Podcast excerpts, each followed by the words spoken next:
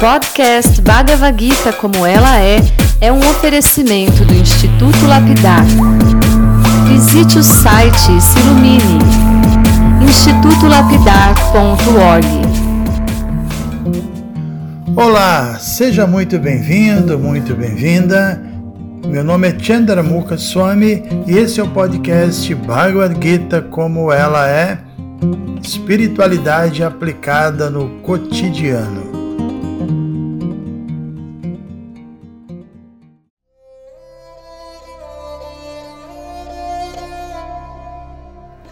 Meus amigos e minhas amigas, muito bom dia. Vamos então prosseguir aqui com nossas leituras e com nossos comentários do capítulo 18 da Bhagavad Gita.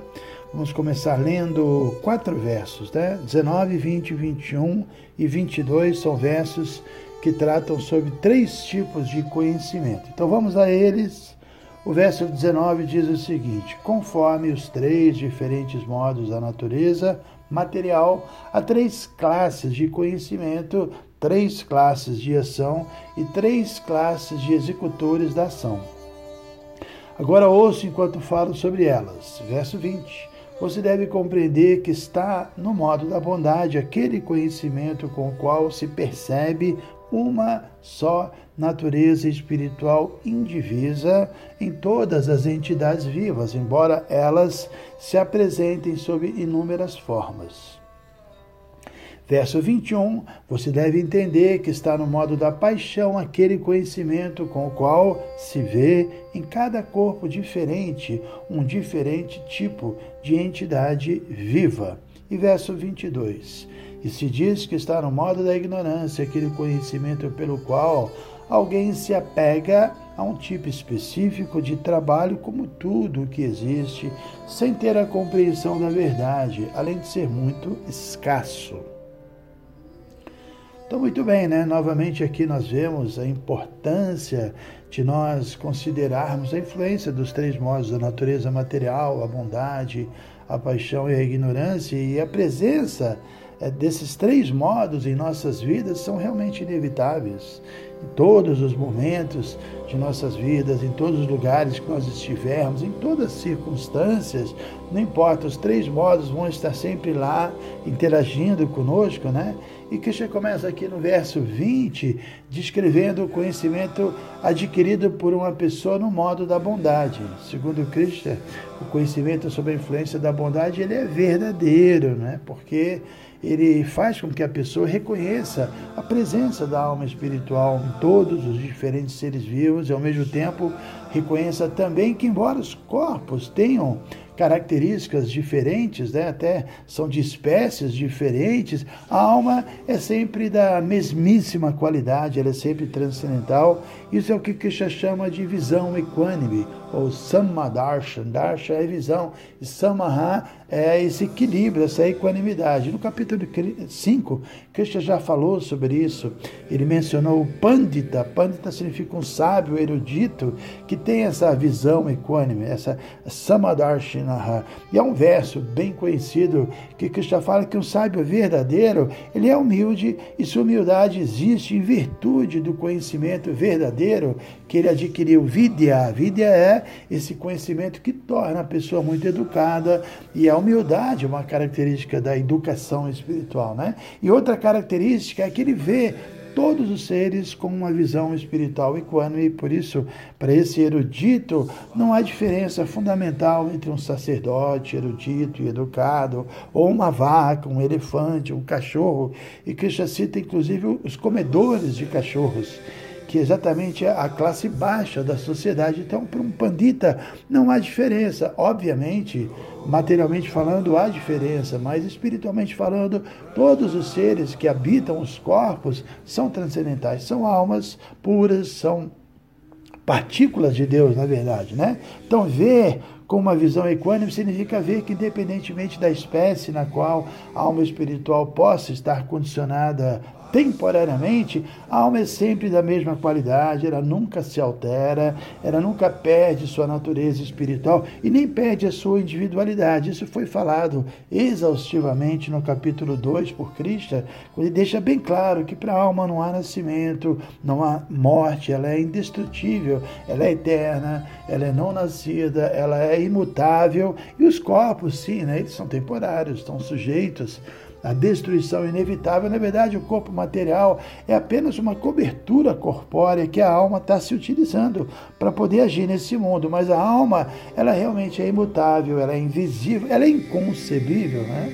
Porque imagine, em algum momento ela está num corpo vegetal, depois ela transmigra para o corpo de inseto, um corpo de réptil, ou, ou num corpo próprio para viver submerso nas profundezas do oceano e finalmente o corpo humano. E o corpo humano a gente sempre menciona que é a melhor condição para a alma, porque na vida humana é possível praticar a autorrealização, é, é possível alcançar um nível de autoconhecimento espiritual profundo e é inclusive possível chegar ao ponto máximo que é atingir a realização de Deus, compreender Deus, se conectar com Deus amorosamente. Né? Então, é, a vida humana realmente, num sentido, era superior, mas as almas são sempre iguais. E já também explica aqui que, diferentemente da pessoa no modo da bondade, existe a pessoa sob a influência do modo da, da paixão. E mesmo que uma pessoa no modo da paixão ainda aceite a existência da alma, porque a gente vê que tem pessoas na paixão que aceitam, outras não, né? Mas algumas aceitam. Então, mesmo que ela aceite a existência da alma, ela vai eh, ter uma compreensão equivocada. Ela vai acreditar que as almas são de, de qualidades diferentes, ou de categorias diferentes, né? Na influência da paixão, a pessoa acha que a alma que habita o ser inferior é diferente da alma da, que ela chama, chamaria de alma humana, ou seja, isso não tem nada a ver, né? que é a alma da vaca, a alma da galinha, a alma humana. Não, a alma é uma só, só o corpo é que muda. Então, essa ideia equivocada de que as almas são diferentes, que não é apoiada aqui pela Bhagavad Gita, essa ideia serve muitas vezes para justificar uma mentalidade perigosa, né? As pessoas se tornam violentas e, e uma mentalidade predatória e, e, e, os assim chamados animais ou seres vivos inferiores, na verdade, são inocentes, né? Eles estão lá numa condição que Deus colocou, a gente também passou por isso, né? E no modo da ignorância, a situação ainda é pior, né? Aqui Krishna fala que a pessoa na ignorância ela se aferra ao trabalho, ela não consegue nem sequer pensar em espiritualidade. Mas ainda em relação à visão espiritual, a gente pode dizer que uma, uma pessoa que vive influenciada por tamas, que é o modo da ignorância, nem sequer acredita na existência da alma. Na verdade, nem podemos chamar o conhecimento de uma pessoa no modo da ignorância como conhecimento, mas como pseudo-conhecimento, né? porque sua visão das coisas, do mundo, das pessoas, da, da, da, meta da vida, são é uma visão absurda, né? Ela banaliza a sua vida, a sua vida gira em torno simplesmente de buscar o máximo de conforto físico, independentemente de ética, sei lá, de, de honestidade, é, sempre está visando sua satisfação corpórea grosseira e essa pessoa realmente tem um, uma vida muito complicada. Né? Então vamos aproveitar o tempo que nos resta para ler mais três versos, o verso 23, 24 e 25. Então vamos a eles. Verso 23 diz que está no modo da bondade aquela ação que é regulada e que se executa sem apego, sem amor, nem repulsa, sem desejo de resultados frutivos. Verso 24 mas ação executada com grande esforço por alguém que busca satisfazer seus desejos e efetuada por causa de uma sensação de ego falso, chama-se ação no modo da paixão. Verso 25: ação executada em ilusão, que não leva em conta os preceitos das Escrituras e em que não há preocupação com cativeiro futuro ou com violência ou sofrimento causados aos outros, disse que está no modo da ignorância. Ok, né? Então nós falamos sobre as três classes de conhecimento, aqui as três classes de, de ação, né? Então a gente pode ver mais uma vez a influência muito forte dos modos da natureza, a gente acabou de ler, já mencionou isso diversas vezes que o executor de uma determinada ação que está sob a influência da bondade, esse executor é uma pessoa tranquila, ela é estável, porque ela está, assim, pelo menos parcialmente, né, consciente de Deus. Quando ela é totalmente é, impulsionada pelo desejo de satisfazer Deus, ela realmente é um, um executor perfeito. Nesse caso, com certeza, esse executor vai, vai agir, vai tentar cumprir com suas tarefas, se empenhando da melhor maneira possível. E a, a, a grande característica de uma pessoa desculpa, de uma pessoa no modo da bondade é que seus hábitos de vida são regulados pelas escrituras como a Bhagavad Gita. Esse é seu grande, diríamos assim, segredo, né? E embora uma pessoa no modo da bondade seja paciente, seja tolerante, ela também é muito determinada, ela é muito firme, ela é muito constante. Então, o modo da bondade definitivamente é, é o ideal para se praticar a vida espiritual, né? E já também acaba de afirmar aqui mais uma vez que a pessoa que executa ah, uma determinada ação sob a influência do modo da paixão, ela é sempre movida pelo desejo de lucro, ela sempre está buscando por resultados materiais egoístas, sempre pensando nela, né? E além disso, suas ações são executadas, como a gente leu aqui, com esforço exagerado, até porque esse esforço exagerado, as pessoas adoram dizer que não tem tempo, que estão ali naquela paixão toda, né? E esse esforço, por incrível que pareça, essa paixão causa numa pessoa uma sensação de ego falso, de orgulho, que lhe dá muito prazer a pessoa achar que a sua agenda está muito cheia, essa loucura da paixão, né? Então, finalmente, no modo da ignorância, tudo que a pessoa faz é completamente ilusório. Nada que ela faz tem sentido, né?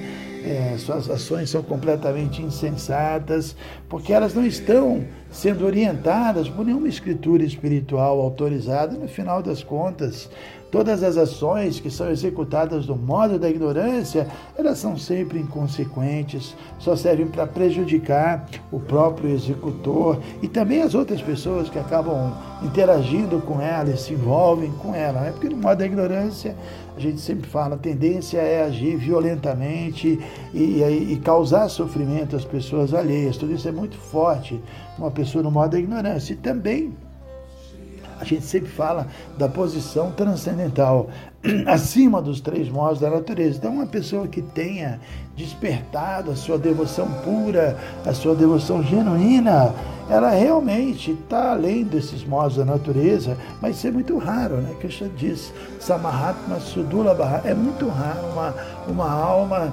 superar a influência dos três modos, não é tão simples como parece, né? E como nós observamos na prática, mesmo uma pessoa devotada a Deus, uma pessoa que pratica a vida espiritual, na sua grande maioria ainda está sob a influência dos modos da natureza, mesmo é, ocupado em servir a Deus, em, em estudar, em, realmente se autorrealizar, ainda assim as pessoas apresentam características é, sob a influência dos modos da natureza, que nós mencionamos aqui. Só uma pessoa que despertou plenamente, atingiu sua devoção pura a Deus, que atingiu a bondade pura e que está completamente livre da influência da paixão e da ignorância, ela consegue se situar acima do ego falso, acima do orgulho material. Isso é muito raro. Na plataforma devocional transcendental, aí sim, à medida que as coisas acontecem, a pessoa atinge esse nível, mesmo que as dificuldades surjam, não importa se o momento é um momento bom, ruim, momento de êxito ou de fracasso, é,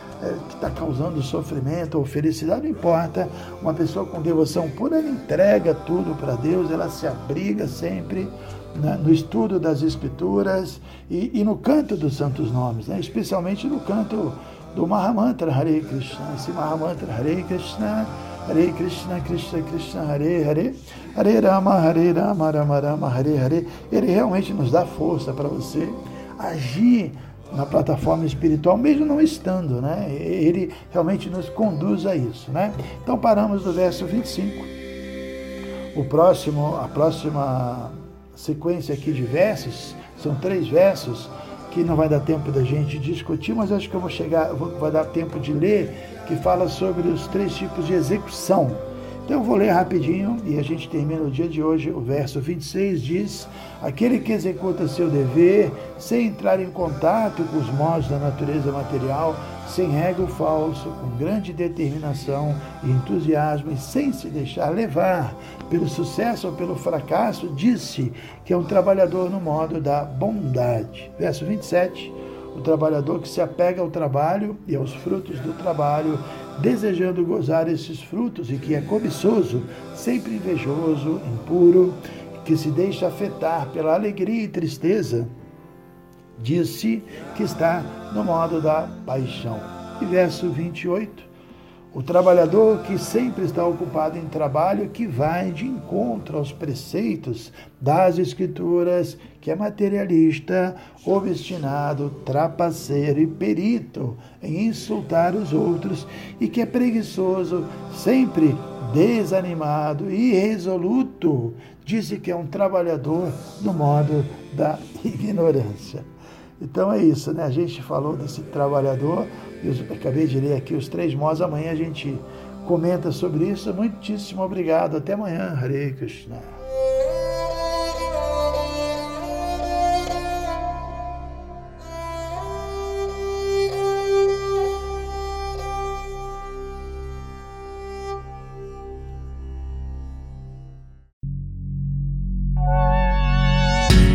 Se você se interessa por este conteúdo, não deixe de fazer o curso Bhagavad Gita para iniciantes com Chandramukha Swami. Para você se informar, é só entrar no site institutolapidar.org. Você vai ver que é um curso completo. Você vai estudar todos os 700 versos e vai entrar nos principais elementos filosóficos da Bhagavad Gita são bem mais de 100 horas de estudos. Você pode assistir a hora que quiser e quantas vezes quiser. Dá um pulinho lá então. institutolapidar.org